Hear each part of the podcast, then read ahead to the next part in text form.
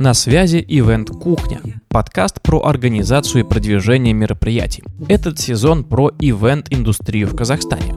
Мои гости – Сергей Сек, директор Lincoln Company, и Малика Хаким, стратегический маркетолог и продюсер. В этом эпизоде мы поговорили о фестивалях лета 2022, про отношение брендов к событийному маркетингу и какие перспективы у индустрии в стране.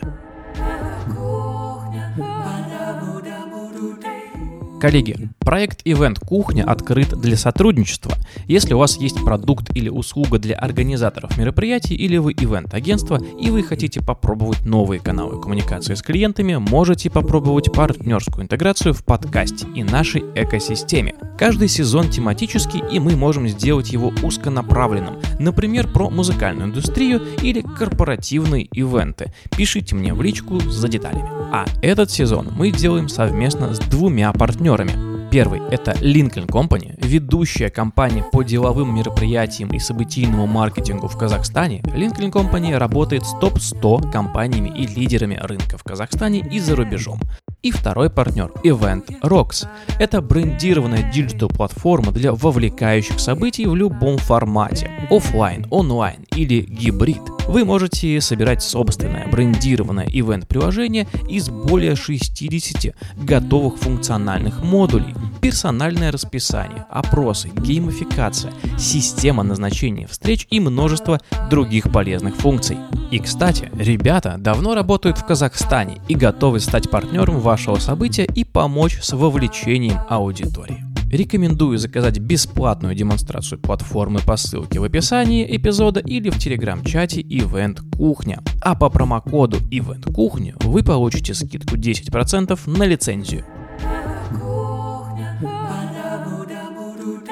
Первый вопрос, Сергей, тебе будет адресован. Ты больше 10 лет делал деловые мероприятия для крупных компаний, и в этом году сделал «Сходим фест». Как тебе переход в такой формат мероприятий и чем это отличается от деловых ивентов? Наша работа началась с одной конференции для юристов 12 лет назад, и я в этот бизнес вообще случайно попал. Я не собирался быть ивенщиком, просто мы а, заказали мероприятие у одной компании, которая считалась лучшей на рынке, и они нам все плохо сделали. Мне пришлось на следующий год самому делать. Поэтому я вообще в этом бизнесе случайный человек. И так получилось, что мы пару лет делали только юридическую конференцию, я продолжал там консультировать. Потом мы подумали, о чем мы только одно мероприятие делаем, и начали делать больше. И я там не успел моргнуть, а у нас уже там по 10 крупных ивентов в год, мы там, ну, где-то в десятку, наверное, входим в Казахстане по деловым мероприятиям, работаем с топ-100 компаниями, лидерами рынка. Но уже к э, вот этому, к 22 году, к 21 году нам уже стало абсолютно все понятно в этом мире. Не хватало чего-то нового, и мы давно, правда, хотели попробовать фестивальную историю, попробовать сделать какое-то крупное музыкальное мероприятие. И, наверное, плюс в том, что мы пришли с тем подходом, которым, с которым мы привыкли работать для крупных корпоративных клиентов, с этим подходом мы пришли в фестиваль. Ну и сделали многое намного выше уровнем, чем, ну, там, это нормально для индустрии. Вот. Ну и плохо, наверное, то, что мы пришли не из музыкальной индустрии, поэтому мы тоже там много шишек насобирали. Ну и тут надо отметить, что, как правило, мы делали какие-то B2B прям мероприятия, то есть это даже не розничные вещи, а тут музыкальный фестиваль, чистая розница, очень много разных людей с разными вопросами и ожиданиями, и это очень интересно, потому что у нас появились там новые функции в команде, мы по-другому стали смотреть на то, как мы работаем, то есть мы прям за счет этого нового опыта обогащаемся. И в целом опыт позитивный, мы очень рады и собираемся на следующий год делать даже больше э, таких музыкальных мероприятий, потому что нам в целом опыт хорошо зашел. А та компания, которая вам плохо сделала, она еще существует? Та компания, она ушла с рынка в начале карантина 2020 года. Мы этим не гордимся, потому что нам, честно говоря, даже их немного не хватает, потому что мы некоторое время с ними прям конкурировали э, на рынке, и нам было вместе весело. А теперь немного одиноко. Поэтому... Весело конкурировать, это великолепно. Да. Просто когда есть с чем сравнивать, э, на самом деле работать легче, чем когда ты один на рынке, и тебе приходится доказывать, почему ты хороший хороший или плохой без относительно ну, там, кого-либо. А в каком рынке вы сейчас одни? В рынке бизнес-ивентов именно? Это вот та самая узкопрофильная юридическая конференция. Вот мы теперь единственная компания, которая это делает в Казахстане. Но мы уже давно вышли за пределы юридических мероприятий и семинаров. Сейчас это ну, даже не 10% от нашего оборота. Мы сейчас просто ивент-компания, делаем крупные мероприятия для крупных брендов. Окей. Малика, к тебе тогда вопрос. Ты делала Tiger Summer Fest в июне 22 года. Сделать вход на рынок нового бренда через фестиваль, было ли это правильным? решением? Достигли ли вы тех целей, которые планировали? Тут стоит начать, наверное, с предыстории. Э, в роли кого я была на фестивале Tiger Summer Fest? Я была в роли генерального продюсера. То есть у компании был на тот момент головной маркетинг в Сингапуре у бренда и креативное агентство здесь в Алмате. Креативное агентство предложило меня в роли генерального продюсера фестиваля, и я уже залидировала этот процесс э, сбора команды, подбора ивент-агентства и так далее. И на тот момент передо мной просто стояла задача, вот концепция мероприятия, вот наши таргеты по контактам по людям, надо сделать.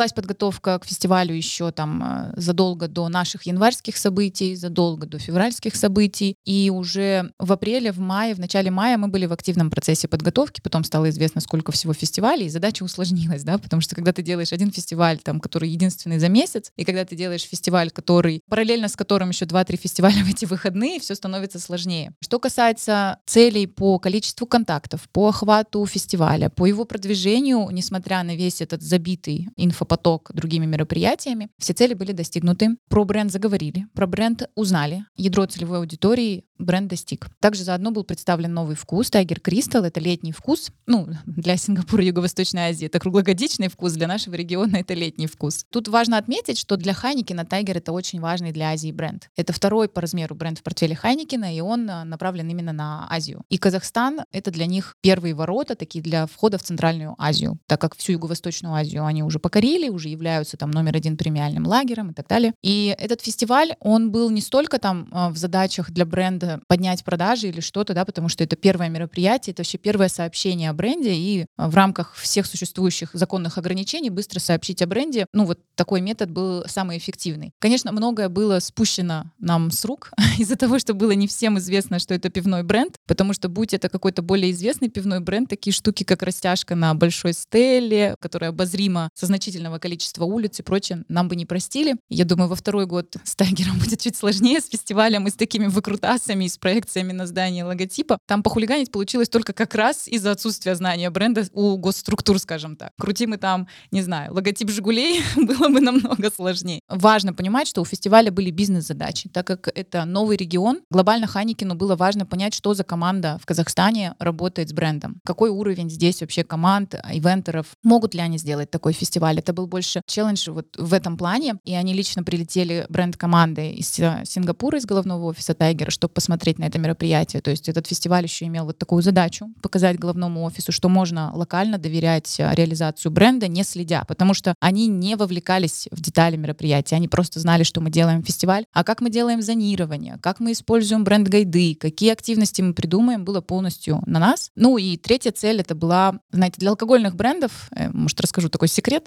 есть некоторая проблема подключать дистрибьюторов, потому что пивных брендов много, очень много уже устоявшихся, которые проще продавать, дистрибьютор зарабатывает с объема продаж, да, свою маржу, а, ходить и возить в кузове не продающийся бренд пива неинтересно. Поэтому, чтобы уговорить, так скажем, и вызвать интерес у дистрибьюторов заключить контракт с брендом, чтобы они захотели тебя возить в другие регионы, важно им показать готовность твою инвестировать в маркетинг бренда, твою готовность сделать крутой бренд, и что это будет крутой бренд, подключайтесь сейчас, пока мы не отдали вашим конкурентам в вашем регионе этот контракт.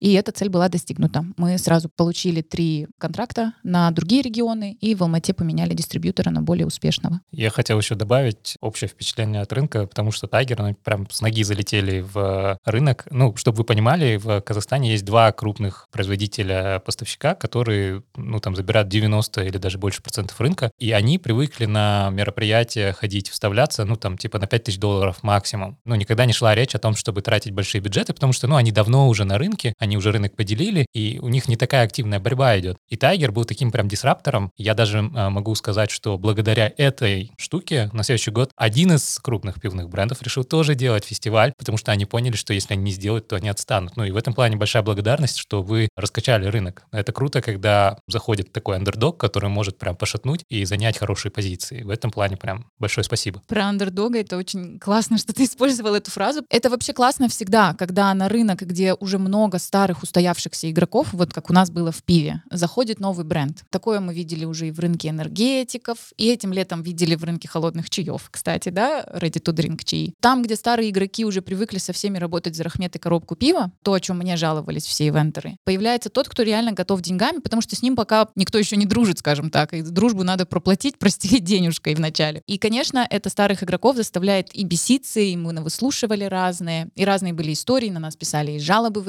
Акимат, наши же конкуренты, на какие-то наши активности рекламные, пересматривали свои концепции летних мероприятий, которые потом были после нас через месяц, это я тоже знаю. И это на самом деле, я думаю, уже классная история, что ты шевелишь, или там, где за какие-то ивенты, серии ивентов не было особо очереди, и была просто типа, мы дадим два ящика, а мы четыре, классно. Тут они вдруг такие, нет, это же наша территория, а черт, они забирают нашу территорию рейвов, вечеринок. Это классно. То есть, и в первую очередь, конечно, от этого выигрывают игроки рынка, ивентеры, там, промоутеры, ивент коллективс, которые могут уже прийти и сказать, а вы знаете, а нам вот тут новый бренд дает вот столько, так что мы либо дальше с вами, либо идем с ними, нам-то в целом, знаете, 5 миллионов лишними не будут там, или 2, или 3, неважно. Поэтому это, конечно, всегда классно, и я рада, что за тот период, что мы проработали с Тайгером, мы смогли чуть-чуть всколыхнуть вот этот пивной устоявшийся рынок. Окей, мы познакомили слушателей э, с нашими героями, теперь давайте плавно перейдем. Раз мы про фестивали заговорили, давайте продолжим говорить про фестиваль этого лета. Esquire Пикник, Tiger Summer Fest,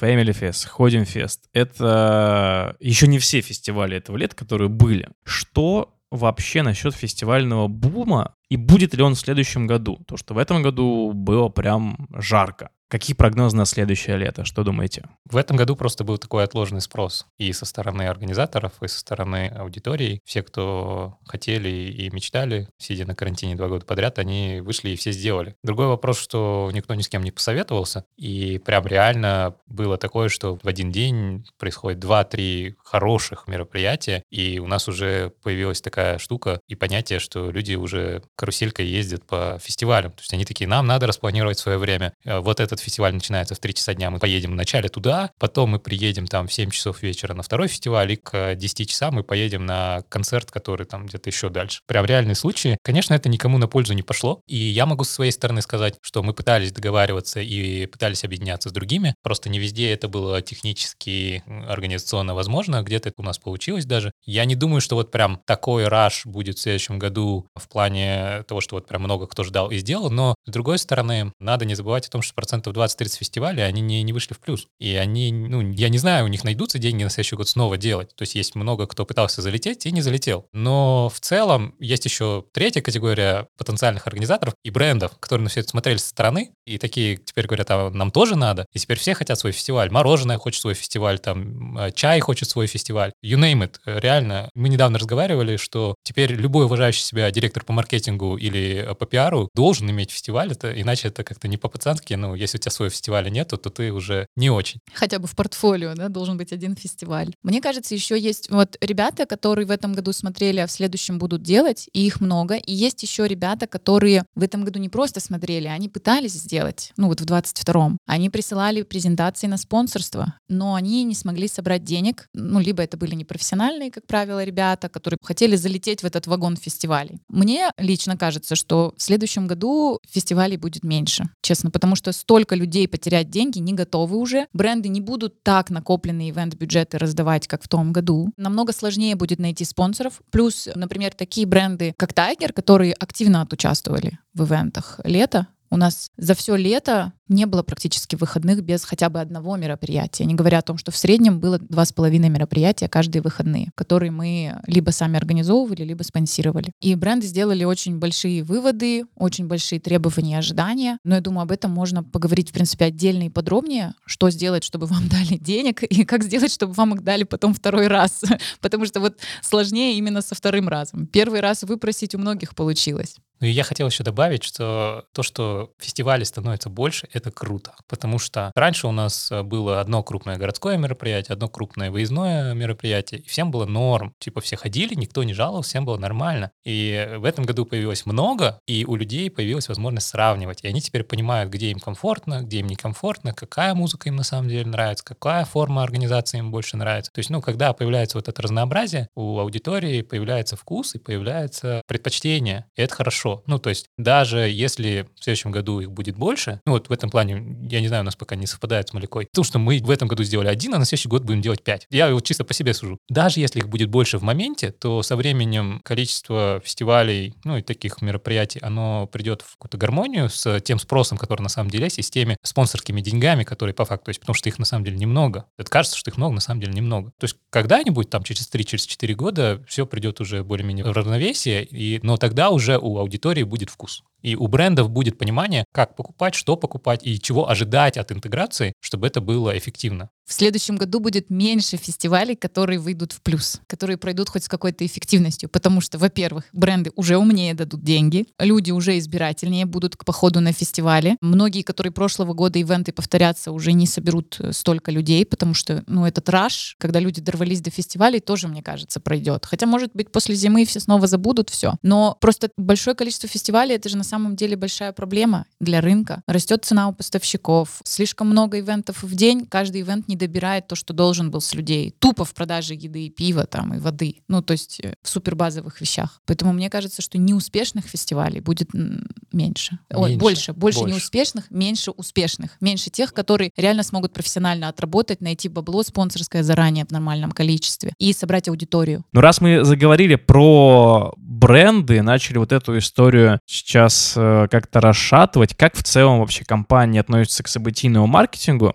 если мы сейчас как-то углубимся в эту тему. С какими вообще чаще форматами они работают? Это тимбилдинги, промо-мероприятия, отраслевые конференции, фестивали. И они чаще делают это самостоятельно или все-таки идут и нанимают агентство для решения этих задач? Нормально относятся и все инструменты используют. Просто это же разные люди внутри компании. Там тимбилдинг заказывает HR, тур для партнеров может заказать бизнес-девелопер, промо-мероприятие может заказать э, маркетолог или пиарщик, отраслевую конференцию может вообще заказать менеджмент. Поэтому все эти мероприятия заказываются, все эти инструменты используются. Просто при этом для того, чтобы понять, насколько это прям функция внутри компании, нужно понимать, что даже не во всех крупных компаниях внутри маркетинговых пиар-отделах есть такой сотрудник, который, у которого в должностной инструкции прописано ивент-маркетинг, событийный маркетинг, ну, что-то, что связано с ивентами. Все-таки, по моим наблюдениям, э, ивенты пока воспринимают как э, что-то прикладное внутри маркетинга или пиара, не выделяют в отдельную дисциплину. Ну, просто то, что нету такого отдельного человека, который занимается ивентами, это уже говорит о многом, что, ну, значит, компания не считает это чем-то отдельным. Ну, и, возможно, там в голове маркетолога, вот сейчас Маляка тоже скажет, а, возможно, в голове маркетолога, ну, просто есть 20 инструментов, и они там берут и вот как Икея создает название своей мебели, ну, то они залазят в мешок и бросают на стол деньгами и, и смотрят, куда они приземлятся. В общем, типа, сегодня будет наружка, да?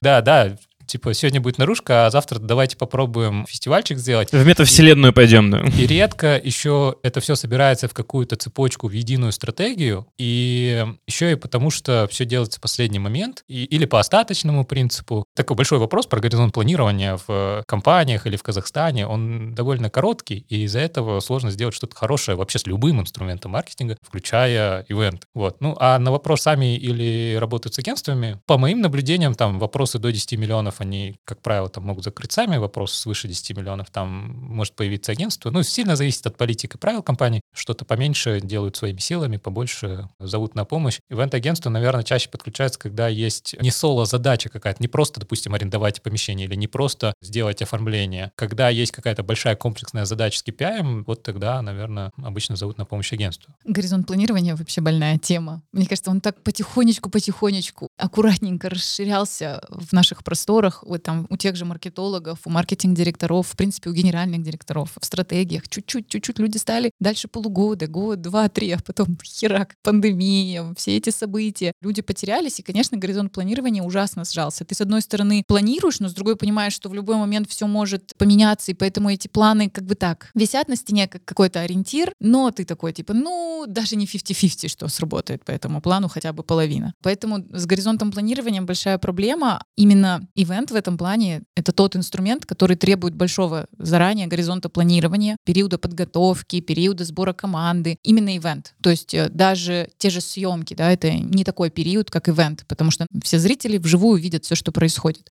Немного в топа. Сергей, ты сказал 10 миллионов. А в какой валюте мы сейчас говорим? Тенге. Мы говорим в тенге. Ага, окей. А это сколько в долларах, если так перевести ориентир? 20 тысяч примерно. 22 Мгм. 22. тысячи Окей. Да. Окей, давайте сразу пробовать переводить в Ну, доллары. типа до 20 тысяч долларов Все э, понимали. есть вероятность, что они сделают сами, да. Окей, гуд. Что касается ивент-специалистов или ивент-маркетологов внутри компаний, мне кажется, основная проблема этого инструмента, что он не постоянный у большинства брендов, поэтому необходимости держать для этого постоянного специалиста компании не видят. Тут проблема в том, что управленцам кажется, что ивент-маркетолог, ивент-директор нужен только если у тебя каждый выходный ивент, а не так, что даже 2-3 ивента в год могут оправдывать его наличие, потому что к ивенту есть период планирования подготовки, есть период закрытия отчетности, есть период анализа рынка, анализа конкурентов, который должен делаться full year, да. Плюс еще проблема в том, что вот то, о чем ты сказал, что ивенты разведены, то есть часть ивентов заказывает HR, и маркетинг даже не знает об этих внутренних ивентах, хотя они, многие эти внутренние ивенты, когда мы говорим про компании, где 100 даже плюс человек уже, не говоря уже о корпорациях, где там по 500 человек, включая, да, все уровни персонала, даже внутренний ивент — это уже мероприятие внешней коммуникации, потому что в любом случае про него утекает наружу, и это уже должен подключаться пиар-департамент, то есть это все равно работа связки. А я, ну, видела в этом году много примеров, когда в больших компаниях реально маркетинг делает свои какие-то внешние ивенты и BTL-акции, HR работает над своими внутренними, они даже не знают, то есть к тебе прилетают с разных сторон эти запросы, и ты говоришь, а вот это и это у вас в один день специально? И они такие, а что? Что у нас будет? Я говорю, ну у вас там в честь такой-то даты компании, такое-то мероприятие планируется вообще-то. А, да? А, а это с какого департамента с вами связывались? В этом, то есть если бы ивент как инструмент был объединен независимо от департамента и выделен и из маркетинга, и из HR, и просто как бы не- был независимым атомом, который работает в симбиозе со всеми. Но у нас же вот это все время желание иметь 3-4 директора, а под ними всю остальную жесткую вертикальную иерархию. И это все упирается в то, что да, ивентом занимается человек, как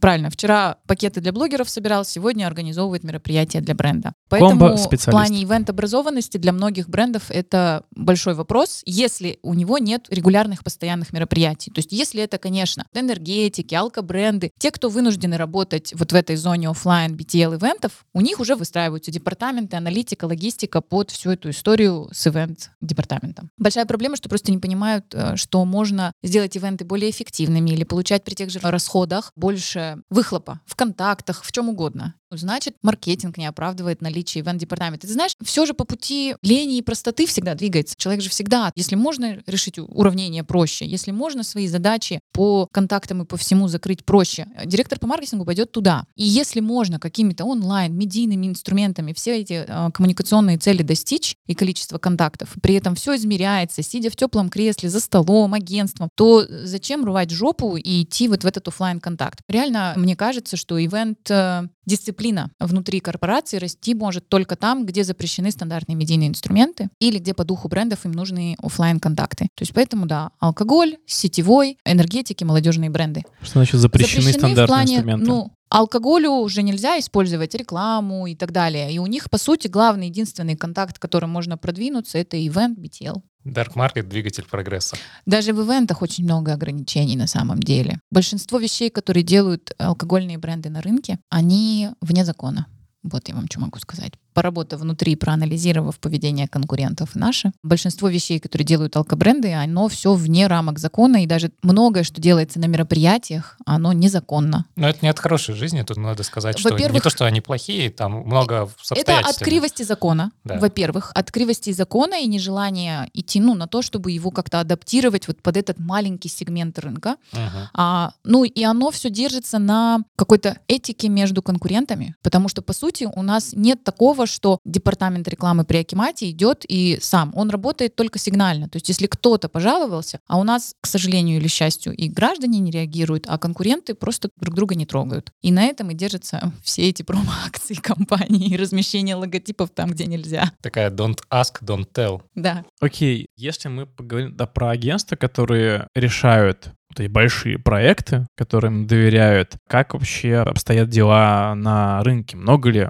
конкурентов? Достойны ли эти конкуренты? И сильно ли занят, в принципе, рынок э, на ивент-индустрии в Казахстане агентствами? Ну, э, я специально сделал вопрос по индустрии, прям поспрашивал, потому что если в Алматы я получше знаю, в Астане похуже знаю, это сильно разные миры в плане ивентов, потому что Алмата — это больше коммерческие мероприятия, частные мероприятия, да, развлекуха всякая. А Астана — это все-таки госмероприятия или какие-то международные конференции. Ну, я выделил 12 компаний, могу их назвать. Это Event Discovery, Energy Nation, Smart Events, Bio Group, EZS, э, Seven Rivers, ну и Lincoln. Это в Алматы. И в Астане это HBTV, Soul Group, Next Event, Turai Service и A-Event. Я, возможно, кого-то не назвал, вот, надеюсь, никто не обидится. Компании есть, просто тут, наверное, надо еще спросить, а как, насколько большой рынок. Рынок достаточно большой. Наверное, его отличие, если вот ну, для российской аудитории рассказывать, его отличие в том, что на него тяжелее залетать. Отношения в Центральной Азии, в Казахстане, в отличие от э, России или от Европы, они строятся дольше, и они более личные, и в хорошем смысле этого слова. Поэтому рынок э, есть, я бы не сказал, что он огромный. Почти все эти компании — это почти 10 лет опыта. Либо команды, которые больше 10 лет опыта, это ну, не новые все. Организация — это все кто-то, кто уже давно на рынке. Есть еще разные нишевые ребята,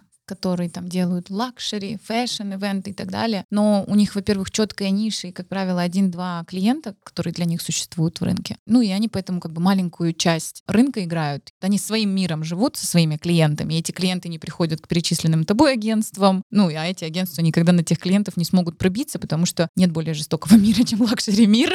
Ну и есть, конечно, много маленьких и начинающих. Честно, я в этом году насмотрелась и навиделась новых каких-то логотипов, названий ребят, которые там пять лет назад закончили вуз, а у них уже полное там портфолио кишка ивентов. От этого более понятными они не становятся, конечно, для тебя. Но вот когда у нас возник вопрос с организацией фестиваля, с тем, что я 16 лет уже в индустрии, у меня было только два варианта с кем делать фестиваль, как с ивент-партнером. Я знала, что Сережа уже занят другим фестивалем, поэтому пошла к следующему варианту. Все. Ну и я хотел добавить насчет вопроса конкуренции. Конкретно наша компания очень редко тендерится или пытается заполучить нового клиента. И вот как Малика рассказывал про рынок пива, в моем понимании в рынке ивентов тоже есть такое негласное уважение. Мы плюс-минус понимаем, кто с кем работает, и сильно стараемся не залазить. По крайней мере, я могу за свою компанию сказать. У меня есть один знакомый, вот как раз из того списка 12 компаний, которые я назвал, который прям постоянно тендерится, он со всеми бьется. И он мне говорит, я там с этими в том тендере был, с этими в том тендере был. Это благо, что мы так долго на рынке, к нам клиент приходит заранее, и, ну, говорят, скорее всего, мы там с вами будем работать. Ну, или зовут в какой-то небольшой конкурентный тендер на честных условиях. Поэтому лично я не чувствую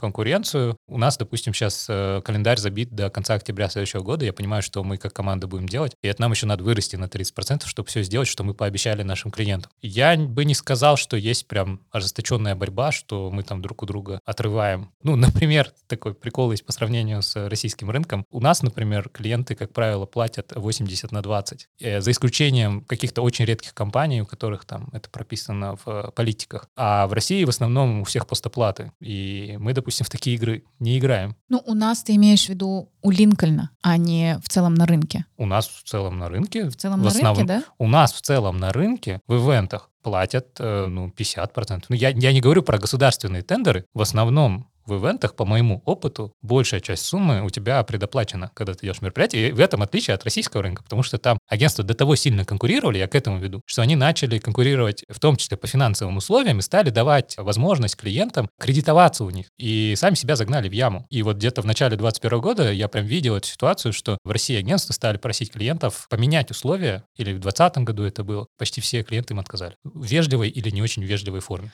Это, знаешь, очень интересно, потому что э, у меня же вообще видеопродакшн бизнес, и в видеопродакшене мы, наоборот, смотрим на Россию, потому что если у нас как раз ситуация, где клиенты зачастую хотят постоплату, и многие видеопродакшены закопаны в постоплатах, то есть они просто получают постоплату полугодичной давности проекта и закапывают это в новый проект. И это вот такая бесконечность, где деньги они в итоге не видят. Ну, у нас, к счастью, тоже видеопродакшн рынок достаточно дружный в нашем сегменте ценовом, и мы, ну, такие вещи обсуждаем открыто. Но при этом я знаю, что в России рынок спокойно живет, они просто пришли все и сказали, ребята, мы не можем закапывать свои деньги, предоплата, все. И все классные студии работают только на стопроцентной предоплате. Ну, там, плюс-минус, ладно, можно 20% всегда скинуть продюсерских в постоплату. Но просто на продакшене ты тоже все закапываешь заранее в производство. И вот в этом плане у нас с Россией наоборот, короче, что в России классно, Они поломали клиентов, а мы никак не можем договориться. И получается, закинуть эти деньги на депозит на полгода выгоднее, чем вкопать в какой-то клиентский проект и быть бесплатным его институтом финансирования. Да, но это очень важный вопрос, потому что когда клиенты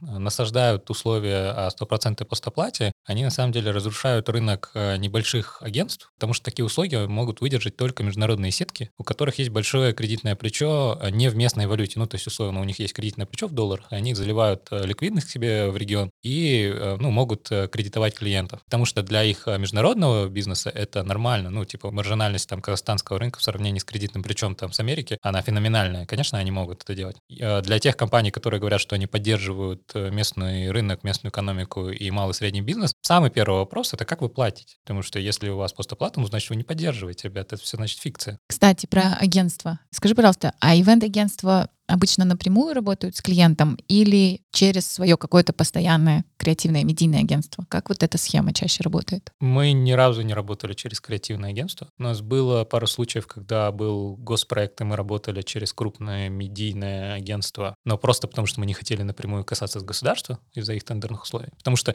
им заплатили постоплату, а нам заплатили предоплату. Потому что мы сказали, ну мы не будем на таких условиях работать. Вы, если хотите, вы можете. Ну, типа, мы не хотим в эту историю вписываться, вы нам, пожалуйста, заплатите, а дальше уже там, что хотите, то и делайте. Мы, как правило, работаем напрямую. Это, наверное, больше тема BTL ивентов, когда креативное агентство подключает BTL э, агентство на какие-то активации. Но это, наверное, уже все-таки не, не совсем э, ивентная тема. Куда движется в плане трендов индустрия? Уходит ли кто-нибудь в метавселенные делать мероприятия? Развития. Вот смотри, в Казахстане есть э, условно Алмата и Астана, два крупных мегаполиса, Чемкент даже не считаю, в которых замечательный интернет, ну или там какие-то областные центры. Вот. В среднем по больнице, ну там скорость интернета 2 мегабита в секунду в стране. И устройство, которым люди пользуются, ему в среднем, ну, там, больше пяти лет. Это может быть компьютер или телефон. Поэтому мета, виртуальные и другие модные штуки, они не особо взлетают. Ну, и если еще мы с тобой можем провести ну, какую-то прикольную конференцию для детей в Роблоксе или там Майнкрафте, да, а, и им будет прикольно, они смогут в этом разобраться, то основная аудитория, которая может покупать, ну, или там, я вот сейчас в плане корпоративного рынка, мы просто делали виртуальную выставку в 2020 году для нефтяников. Ну, и там средний возраст, такой дядечка, 50 лет, он живет где-то а, не в центральном городе, у него старый девайс, и он в лучшем случае умеет включать свой компьютер и заходить на YouTube, не говоря уже о каких-то сложных вещах. В метаверсе там же надо уметь управлять, э, там контролить, разговаривать. Пока что, наверное, нет, потому что аудитория ни технически, ни в плане скиллов э, она пока не готова. Но, но придет. Криптоиндустрия, она уже привычна к теме метавселенной, ну или в целом каких-то виртуальных э, штук. Придет, надо просто подождать 3-5 э, лет, когда молодое поколение ну, подойдет, и когда девайсы чуть обновятся, интернет будет поскорее. Как дела с площадками для круг крупных событий.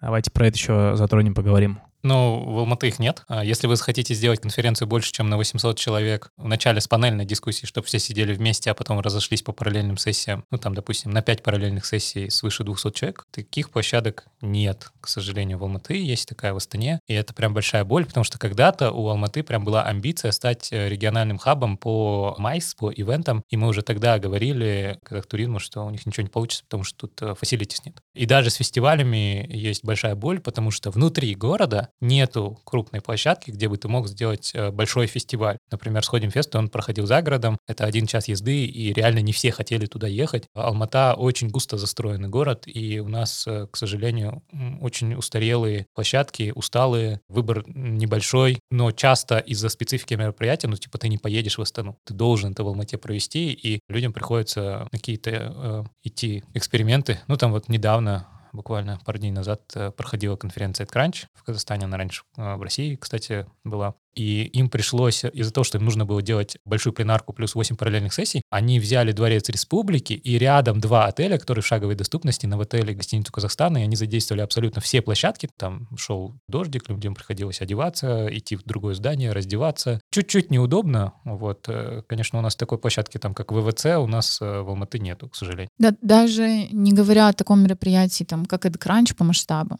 тот же Red Jewel Boars рекламный фестиваль. Мы просто общались в рамках спонсирования его. И даже для фестиваля, где просто полный день образовательная часть, желательно какая-то локация для людей для нетворкинга, вечером провести автопати, даже для этого приходится снимать пустой отдел в торговом центре, выстраивать сцену, все с нуля, при этом там ужасный звук. Разумеется, в таком объеме ты можешь привести только там небольшие арендные стулья в рамках экономии мероприятия, да, ну, в смысле, в рамках его логики в целом. Даже для такого мероприятия там на 500 слушателей нет нормальных адекватных залов, или они стоят таких денег, что, ну, билет для людей должен стоить там по 200-300 долларов, а у тебя это мероприятие для начинающих специалистов образовательное. То есть с площадками очень большая проблема. Ну и поэтому часто в Казахстане креативные концепции разбиваются об возможности площадок, которые есть. И нужно сильно придерживать в этом плане коней, когда к нам приходят клиенты с какими-то дикими идеями, мы говорим, окей, а где вы это собрались сделать? Там сильно много чего меняется из-за этого. Вот, кстати, именно про разбитые креативные концепции площадки. Это же прямо история Tiger Summer Fest. Изначально у нас э, была концепция большой площадки. В чем фишка? Это должен быть урбан фестиваль. Нельзя газон, нельзя выезд за город. Это должен быть асфальт и вокруг застройка, желательно заброшка или что-то такое. И должна была быть большая круглая площадка, в центре вот этот большой маскот тигр строится, сцена, и вот по кругу зоны, фуд, там, скейт-парк и все такое. Это просто разбилось об то, что нет такой круглой асфальтированной площадки, чтобы сделать вот по этой нарисованной креативным директором схеме. Все превратилось в прямоугольник на парковке рядом с торговым центром. Но это тоже была супер находка, эта парковка. Пришлось просто увеличить KPI по количеству людей под это. Короче, отсутствие площадок — это боль. Это Об просто можно брать цемент, ехать и заливать э, бетоном, да, все и делать свою площадку на улице. Поэтому кто бы что ни говорил, но торговому центру форум надо сказать спасибо за то, что они есть. Да, за то, что в этом отсутствии площадок, да, мы про них все время ворчим, то не так, это не так, но они становятся точкой, где в итоге все равно единственная, которая устраивает и которая в центре города, и где есть хоть какая-то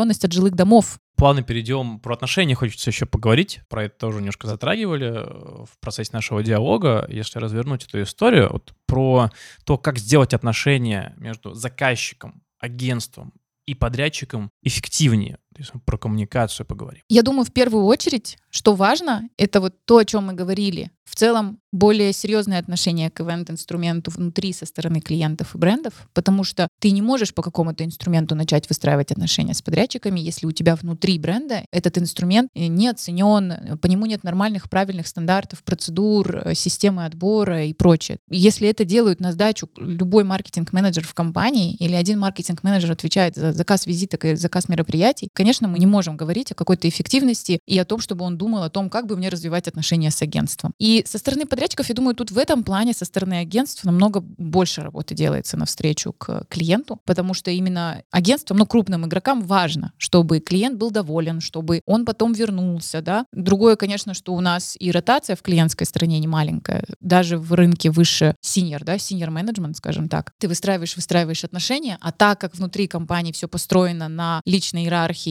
а не системно, эти отношения не передаются потом следующему пришедшему человеку. Оно все вот так друг в друге, я думаю, не хватает каких-то... У ивентеров вообще есть свой ивент? Не хватает какого-то диалога на эту тему. Вот как у видеопродакшена нет своего ивента из-за того, что мы маленькие, мы не организовываем ивенты. Мы можем снять про то, что нам мешает организовать ивент-видео зато. Ну, это прям хороший камень обратно в наш огород. Э, у ивенщиков на данный момент нету своей конференции э, и нету своей премии. Мы делали Event Management Forum где-то лет пять назад. Это была такая наша первая попытка. Человек на 120-150. Должны были в 2020 году продолжить, но не продолжили из-за карантина. Такая потребность есть, потому что нам действительно нужно устанавливать общие принципы. Нам нужно растить индустрию. Ну, например, для того, чтобы отношения между заказчиками и агентствами были синхронными, нам, например, нужно, чтобы на рынке был курс по ивент-менеджменту от ведущих представителей индустрии, чтобы у всех э, хотя бы понятийный аппарат был одинаковый. Ну, например, сколько времени нужно для того, чтобы сделать э, крупное мероприятие? Типа, достаточно ли две недели? К сожалению, нет. И с обеих сторон, в хорошем смысле слова, должны быть ответы на эти вопросы. Должны быть коммуникации. Мы уже прошли ту стадию, когда нам нужно было казаться идеальными, и сейчас мы уже достаточно все взрослые на рынке люди и компании, чтобы признавать свою уязвимость и свое несовершенство, честно говорить друг другу, что мы на самом деле имеем, что мы на самом деле хотим, что мы на самом деле можем, чтобы не было лишних ожиданий. Ну а когда мы не строим у себя больше, чем есть на самом деле, все становится намного проще. При этом, конечно, мы должны быть профессионалами, и, конечно, мы должны хотеть друг другу причинять добро. И хотеть делать эти проекты вместе как не как контрагенты, а как соседи, там, сотрудники, как единая команда. Ну, тогда будет проще. Ну и должны быть адекватные рыночные условия, потому что если мы, условно, заказчик, заботимся только о своих финансовых показателях и пытаемся пробросить оплату на постоплату маленькому агентству, то ожидать, что это маленькое агентство через три года будет существовать на рынке или сможет нам выдавать лучшее качество, чем до этого, потому что мы в них заинвестировали. Ну, наверное, это глупо и бессмысленно. Мы должны немного инвестировать в этом плане друг в друга и в агентство, и в заказчиков, и в подрядчиков. Ну, мы должны поддерживать друг друга. Вот это очень хорошее, на самом деле, замечание, что выбирать э, себе контрагентов и подрядчиков, не обязательно с одним и тем же постоянно работать, но работать с позиции взаимного роста, что вот мы сейчас потратим, и вы с этими деньгами сможете попробовать новый масштаб мероприятия, новый инструмент давайте попробуем, что-то еще. А не так, что выжить вот за этот заказ максимально, а потом уйти к следующим. Да, в плане отношения с агентствами, мне кажется, у нас на рынке больше лояльности к своему мастеру по маникюру, чем к своему агентству брендов. Я вижу э, процессы на сближение и со стороны заказчиков, и со стороны агентств, и со стороны подрядчиков. Я вижу больше благоразумия в 2022 году, чем его было в конце 2019 года. И это замечательно. Все, что происходит вокруг нас в мире, оно нам дает только повод быть крепче и расти как индустрия. Ну, слушай, с позиции бренда и м, клиента, как в отношении и ивент агентств, которые устраивают какое-то мероприятие под заказ бренда, и с позиции как спонсор мероприятий, когда к тебе приходят с запросом на деньги под уже готовую концепцию мероприятия, я могу сказать, что самое важное, это, конечно, базово сейчас будут такие эти истинные основы. Честность, профессиональный подход, это вот смешно. Ты думаешь, ты говоришь такие вещи, и они всем понятны. Но когда 9 из 10 презентаций не отвечают ни первому, ни второму пункту, ты уже думаешь, может быть, все-таки все не так хорошо, и не все все так понимают, как ты думаешь. Поэтому реально, я думаю, может какой-то провести мастер-класс для ребят-организаторов ивентов, как вообще упаковаться, чтобы получить деньги от спонсоров, потому что люди совершают супербазовые ошибки. А что еще самое обидное в этом плане, когда приходят за спонсорством к брендам, и неприятное, что тут тоже потребительское отношение. Дайте вот нам сейчас на ивент срочно, нам надо 2 ляма, мы не дособрали, 3 ляма, 20, неважно сколько. Дайте и забудьте. То есть как будто есть отношения в плане, вот вы нам даете деньги, мы вам вот этот кусок с газона 2 на 3 метра, и все. И нет дальше никакого сервиса, нет сопровождения, нет выполнения обязательств базовых. Не знаю, для меня это было удивлением, что другие бренды к этому не приучили, потому что ну, для Тайгера это был первый год такого большого количества ивентов сразу подряд, которые ты спонсируешь. Ну и для меня, да, внутри Тайгера. И я была удивлена, что для организаторов это нормально нормально пообещать, подписать договор, получить срочно деньги на предоплате, и потом не присылать отчет с мероприятия, не прислать фотоотчет. И когда ты делаешь фотоотчет с мероприятия, даже не сделать несколько фоток брендов-спонсоров отдельно. Типа, а, вы хотели фотки своего бренда на нашем фестивале отдельно? Вам надо было заказывать отдельного фотографа. Серьезно, я вам дала семизначную цифру. Вы не могли три фотки мне для отчета в головной офис сделать? Такие супер базовые вещи приходится проговаривать с ивентерами, которые делают не первый год и не первое большое мероприятие в своей истории, и которые не первый год работают с крупными международными брендами. Сильно удивляешься. Не хочется, с одной стороны, оскорблять коллег на клиентской стороне, да, которые годами в этом уже давно. Но вопрос, почему такое продолжается? Ты знаешь, что там вот этот бренд спонсировал это мероприятие очень много раз. Почему он не внедрил эти стандарты? Да, Коля, мы будем это терпеть. Да, да, Коля, вот действительно. И здесь очень важно, конечно, понять, что клиент вам платит не только за свой логотип на афише, и вообще в последнюю очередь, как правило, нужен этот логотип на чертовой афише. Вам платят и тут для массовых мероприятий, для массовых, важно понять, что вы как организатор на самом деле не даете какую-то уникальную аудиторию, вы даете тоже аудиторию, которую дадут 20 других коммерческих предложений на спонсорство этого лета. Одни и те же люди плюс-минус пойдут на одни и те же фестивали с мелкой погрешностью. Вы можете дать только уникальный вид контакта с этой аудиторией, уникальный вид качества контакта с этой аудиторией и уникальный вид сервиса бренда, чтобы ему было приятно работать с вами, потому что это тоже важная часть. И вот когда организатор это понимает, ты это чувствуешь в подходе, в работе до и самое важное в работе после. Серьезно, вот очень многие, мы, я уже говорила, да, что за лето у нас каждые выходные было в среднем два с половиной спонсорских мероприятия. 90% у тебя мероприятие даже еще не закончилось, оно у тебя началось, ты поставил бренд-зону, ты перестал для них существовать как личность, как спонсор и как кто-то, с кем надо вообще разговаривать, общаться, решать вопросы. У них же ивент, у них своих вопросов и куча и проблем. А после, кстати, как тебя зовут, как в той песне, да, то есть ты вообще для них перестаешь существовать, пока им не понадобятся деньги для следующего ивента. И ты такой, ребят, а что там? И это касается не только новичков. Есть и ребята, которые делают годами и продолжают так делать. Тут, конечно, ну, видимо, каких-то бренды это устраивает, не знаю, но я бы как бы, оставаясь в этом рынке, я бы занялась этим вопросом и собрать бренды и помочь им сформулировать, как работать правильно с спонсированием мероприятий, как замерять эффективность и прочее. Собрать тех ребят и там помочь правильно упаковываться или понять, что вам нечего упаковывать и надо перепридумать ивент. Потому что уменьшение количества некачественных проектов на рынке — это тоже развитие рынка. То есть вот такие вещи, мне кажется, помогли бы к следующему лету как раз снизить количество некачественных, неуспешных проектов и разбитых сердец и взятых зря кредитов. И при этом, может быть, где-то реально людей смотивировать объединиться, сделать лучше один побольше ивент, пересмотреть свои желания об эксклюзиве, а лучше скинуться и сделать хороший ивент и так далее. Как исповедь все это прозвучало. Это, боль. Боль. Окей. Да, это годами наболевшая... Ну, у меня это натертое за полгода. Мозоль просто. Давайте тогда сейчас feel you, немножко, чтобы на позитиве закончить выпуск, а не на болях. Но это тоже важно. Боль это тоже важно. Это здорово, то, что это все проговорили.